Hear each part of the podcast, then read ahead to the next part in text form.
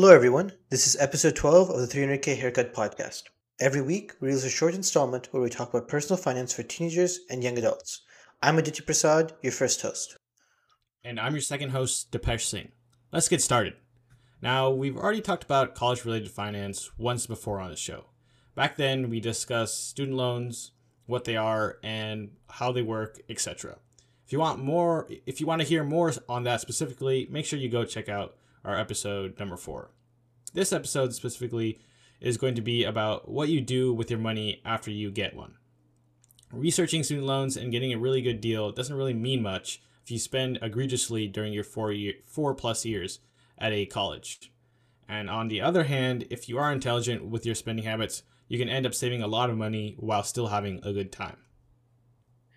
The first step to saving money isn't unique to college at all but it is probably the most important. Learn to budget your expenses and compare them with your income. We've covered this topic before as well, in episode 3 about personal budgeting. I'll recap the basics here, but for a more in depth understanding, make sure to give it a listen. In essence, throughout college, but also through the rest of your life, you need to keep a good handle on what your income is and what your expenses are. If you're in college, your income might consist of a part time job or money that you're getting from your parents or have saved up.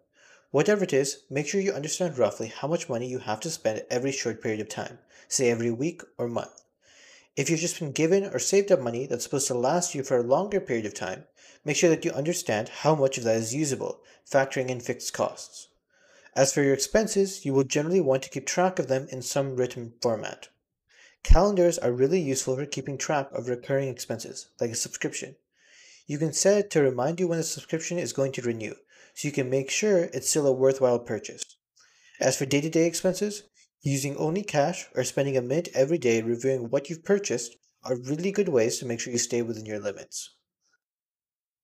With that being said, what are some things you can do to stay under your budget?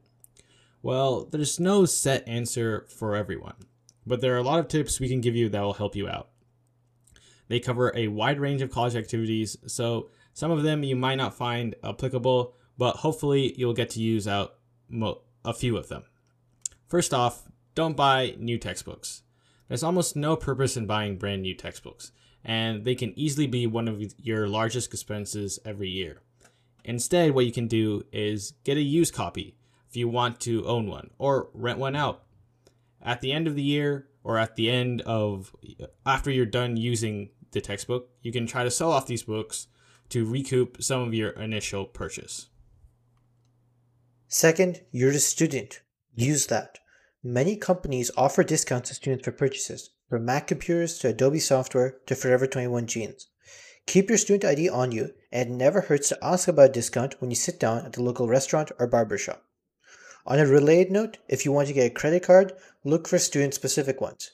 We talked about this in episode 2, but some of the best credit card rewards are aimed at college students. These cards have almost no prerequisites, good cashback, and other student focused goodies. Before you get to the college, you should also compare the local housing options. Staying in a dorm, especially with a roommate, can save you money compared to staying off campus. If you do want to rent an apartment, check out episode 9, where we talk about all the ways to save money while doing so. While you're on campus, there are a few more things to think about. You should try to explore the amenities offered by your school.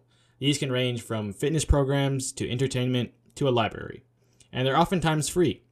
Using things using these instead of paid options off campus, campus can save you a lot of money while still letting you have fun. Another thing some schools offer is free or discounted transportation, especially in form of bikes. Use them. Buying a car is a terrible financial decision because you'll hardly get a chance to use one on campus. And for the times you do, a bike, public transit, ride sharing app or even a car rental like Zipcar is far more financially sound. Now, not only do cars cost a fair amount up front, but you'll be stuck paying for insurance, gas, parking, and maintenance while your friends will be getting an Uber or saving hundreds of dollars doing so. Food can also sometimes be tricky. You'll want to get a meal plan since they far undercut the price of buying or making food, but some colleges will offer multiple such deals. Think carefully about how much you really eat and get a plan accordingly. After you've purchased a plan, use it. Don't succumb to the desire to eat out all the time. Once in a while is okay, but the cost of eating out can add up quickly. If you can, try to replace purchasing repeatedly with longer term investments, like a coffee maker instead of Starbucks every morning. Our last two tips are the most general. First, make sure you pay bills on time. If your parents mostly handle this while you were living at home, this might be the first time you have to keep up with all your payments and make sure they get in. Set up a calendar, like we said before, or keep a diary with entries for all your important payments. Whatever you do, don't slip. Late bills can start costing exorbitant amounts of money, which is not where you want your hard earned dollars going. Second, look for scholarship opportunities. This is a bit less sa- to do with saving money, but is an important source that a lot of people miss. Federal and private institutions offer a lot of financial aid, and you'll want to get a good list so you can apply before deadlines. These can help a lot with decreasing the financial burden of college. So I know we've covered a lot this episode, but it's but really it's all about being smart with your purchases and making the most out of your money. If you're able to apply even a few of these that we've talked about, you'll be much better off. And so that will bring us to the conclusion of our episode. If you made it to this far, we're glad you're still here. We hope you enjoyed this episode and we hope you learned something new. If you want more tips, resources, and the chance to win prizes like Amazon gift cards, make sure to follow our Instagram at 300k haircut. Thanks for listening and see you guys next week.